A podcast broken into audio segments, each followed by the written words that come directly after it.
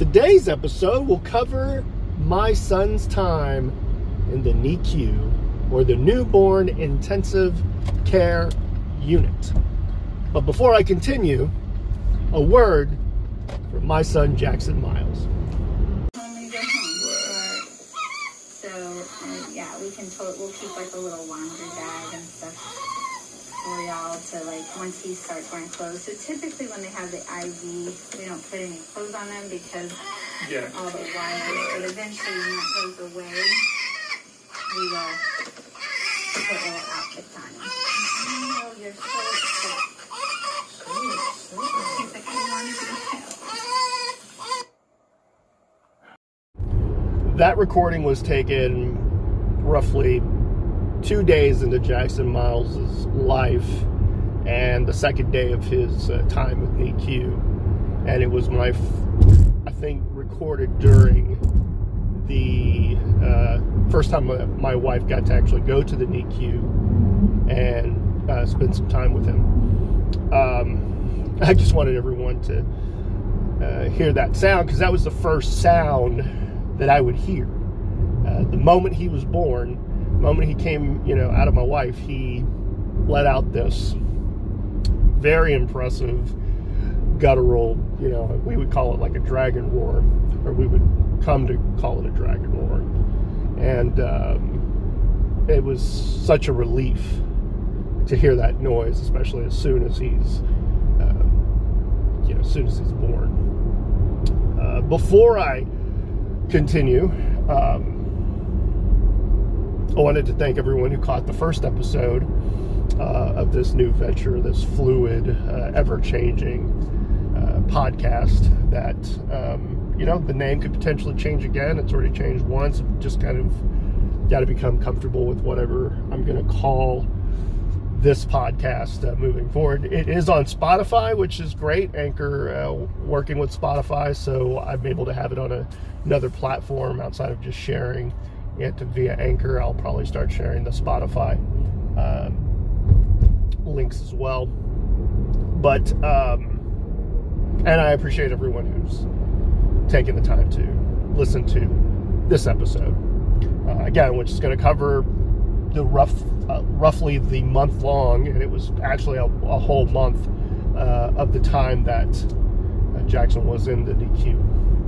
Now, as I mentioned, you know, my wife didn't get to really spend any time with him for the you know first day uh, of his life, in large part because she was still recovering. You know, she had preeclampsia. Um, you know, they had her on on stuff to to kind of get her back into um, some form of uh, better health, and um, you know, so they had her connected to a bunch of things, and they wanted to make sure that you know she was able to to do what she needed to do and be able to walk under her own power and whatnot. But again, they were still monitoring her, and it would be at least another couple of days before she would basically uh, get off of being monitored and be discharged. Um, so I know that the first day was pretty rough. I mean, a few of her friends and a few of her friends. Um, siblings had were having kids of their own roughly around the same time, and they weren't going through the NICU experience. Uh, you know, we had a probably a tougher road ahead than some because most were, uh, you know, uh, born close to enough to their due date. Again, my my wife was 33 weeks into her pregnancy uh, when she had Jackson, and so he still had roughly two months. Um, but I was able to go and uh, visit early on, and I knew my having that ability would actually help me probably get over some of those fears and doubts. You know, you you, you hope for the best. You you, you probably pray that it, it's all going to work out. Um, but still, nothing's guaranteed. You really aren't sure. He's two months premature. There's so many, you know, again, fears and doubts and thoughts that go, that are going through, you know, that were going through my head.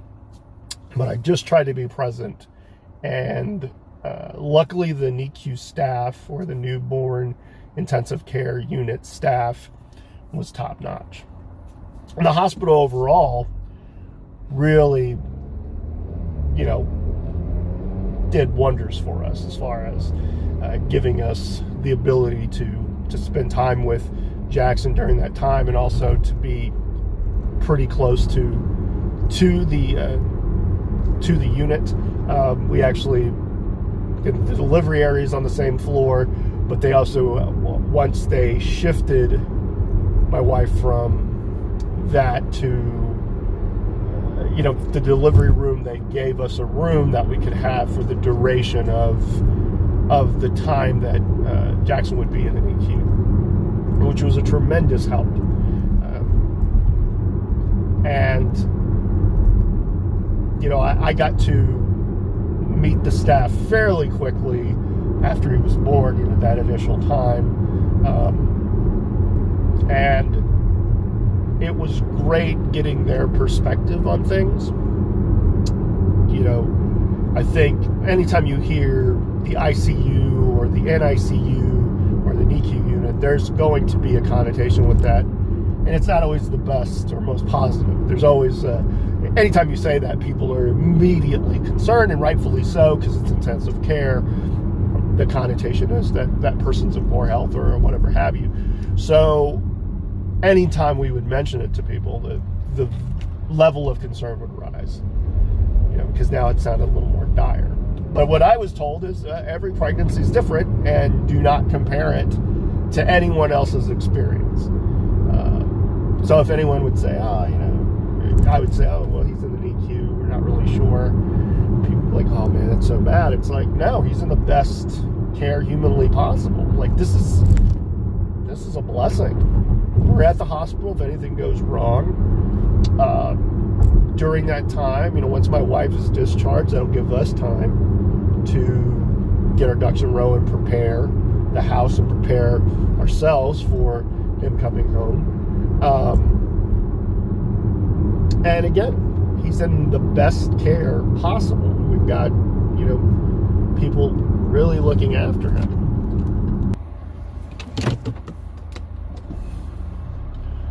Another thing I was, you know, really told from the get go was that my infant son could sense if I was, you know, very anxious or depressed or erratic, or panicked, or anything like that. So I had to be very mindful of that. Um, if I if I seemed out of sorts, it was only going to potentially agitate him, especially in those early days.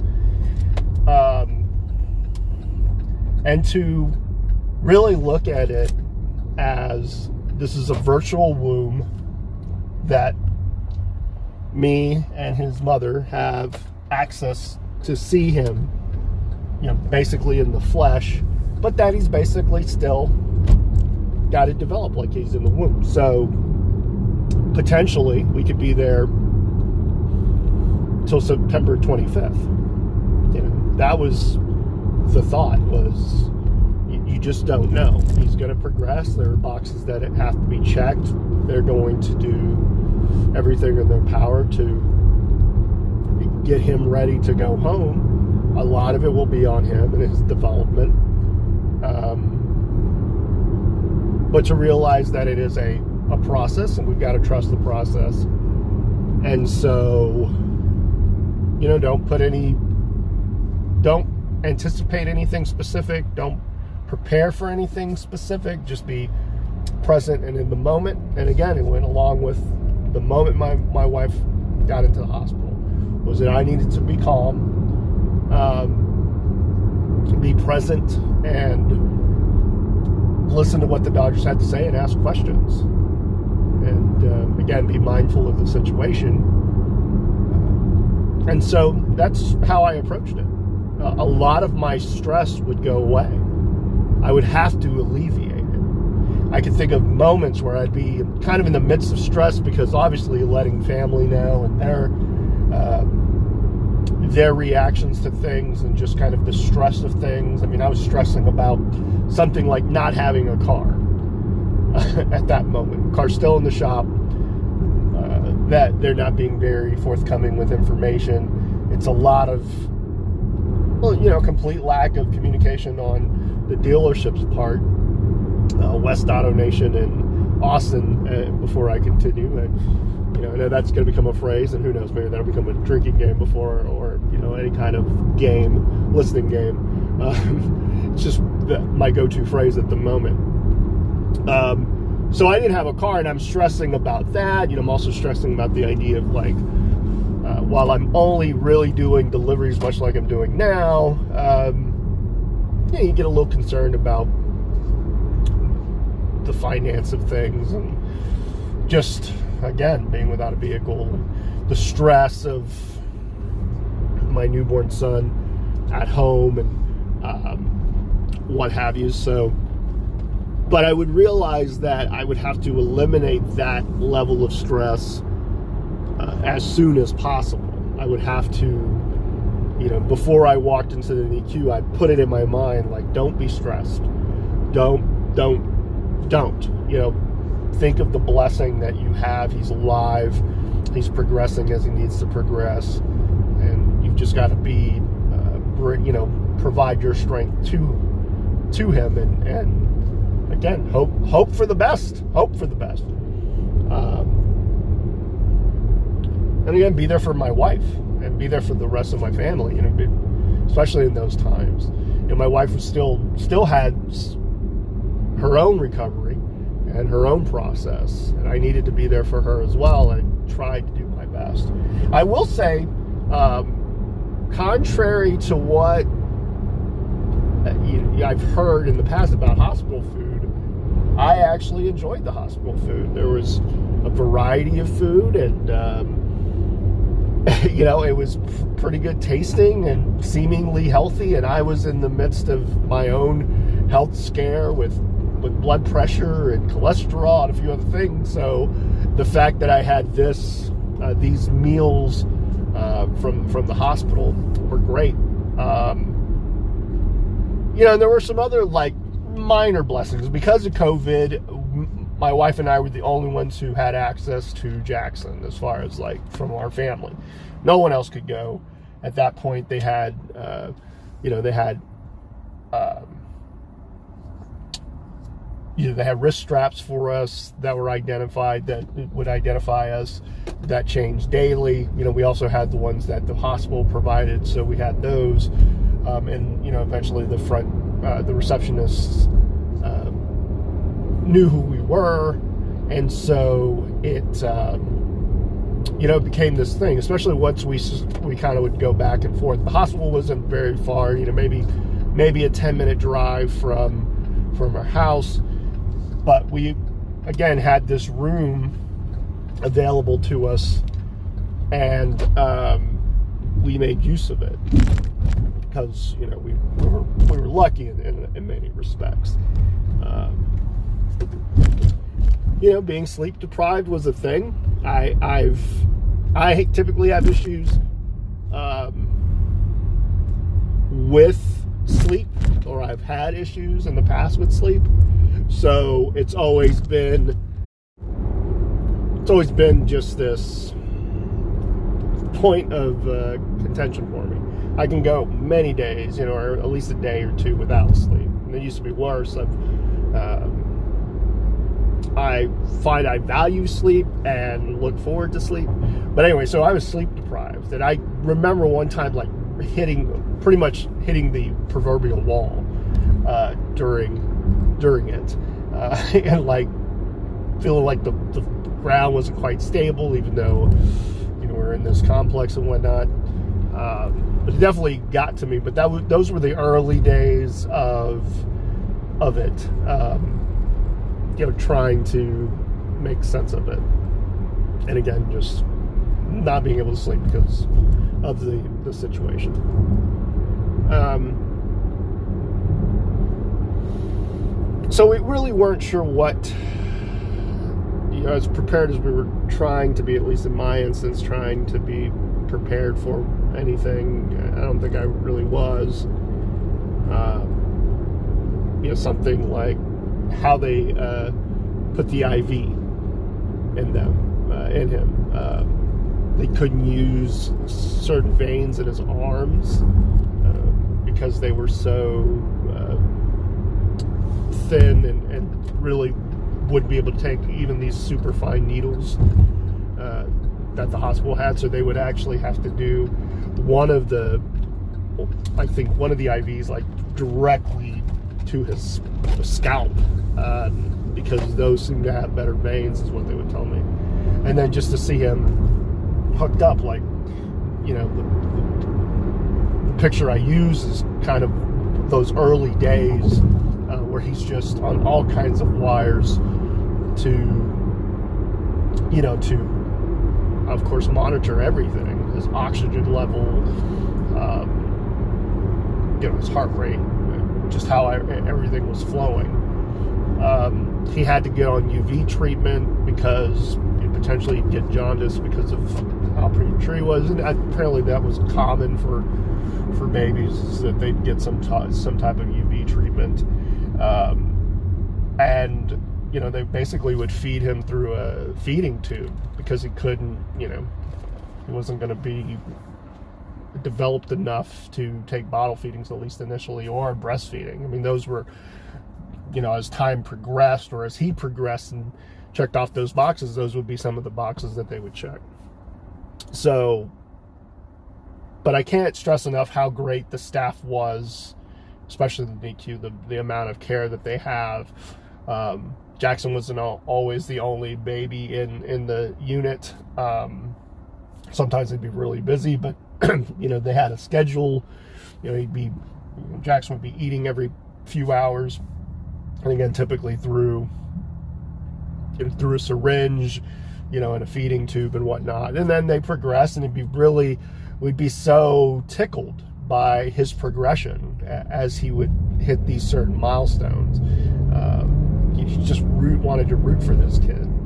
Um, again, him being my son, of course, but uh, you know, ever since my wife had mentioned that she was pregnant, and ever since she had told me, it was just you have these visions of what it could potentially be, and once you find out the potential gender and, and uh, all of that, and then here we are, and he's not supposed to be here, but he's in the right hands, and you know we, we want to take him home, but we also want to make sure that he's as developed as humanly possible. You know, trying to just capture everything you could possibly capture. Um, I became more of a I'm not a guy who takes a lot of pictures. I wish I had that inclination in me, especially in, you know, having been in wrestling and, and just through life. I don't take a lot of pictures, but I found because I was the main picture taker, at least initially, that I wanted to take as many pictures as possible of, of Jackson. Uh, and I would just, you know, keep my hand on the, you know, to, to keep taking pictures on my cell phone. Just marvel at technology that, hey, I've got this device that I can do all of this through. I do regret not recording the birth, uh, but I wasn't thinking of it at the time. Uh, but it was such a magical experience. Uh, regardless, I mean, of the stress and whatnot, the fact that they both came out of it and given what could potentially happen, and, you know, the statistics and percentages and this, that, the other. Um, so, you know, we also had to prepare for, you know, two steps forward, one step back, two steps back, maybe a step forward. Uh, you know, initially he was four pounds, 15 ounces. I think he got below three pounds, you know, just, you know, being alive crying in any little movement. He's only getting, you know, early on, maybe like five milliliters of, uh, of, of formula or even breast milk. You know, once my wife was able to start, and she was able to produce pretty early. You know, she she didn't think she could, and lo and behold, she she was able to. Um, but to have to feed him through bottles, and again, being marveling at the fact that he was able to get the five milliliters and then the twenty milliliters, and then, then watch him kind of grow and you know, a lot of that time, you know, when we would go home, I remember going home and, and feeling bad in a way that we weren't there, uh, even though we were only about 10 minutes away. But still, I I couldn't help uh, but just to feel blessed that he was progressing. And uh, you know that his lungs were developing. And he was developing he's checking these boxes. Getting to spend the time with him. You know and it'd be a little awkward you know especially with cables or you know the wires that are attached to him and trying to like you know have that time with him and also ensuring my wife had plenty of time with him. Because all you really want to do is just hold the baby and, and uh, love on the baby and whatnot but I felt it really important my wife got as much time with him as possible because I know there were going to be times especially once he was home uh, and I mean he progressed pretty well. I mean, we would we would get those updates uh, every time we would come in, and the staff would marvel at kind of how how well he was doing. Uh, and again, I, one of the nurses, I believe, Dottie, is the one who coined the uh, this dragon like he's a baby dragon, which tickled me and my wife because uh, we're both fans of dragons. So the fact that we're the parents of a dragon uh, just probably I least filled my heart with joy and pride, and uh, I just uh, I just tried to focus on all the good that was coming out of it, as opposed to you know the the circumstances. Um,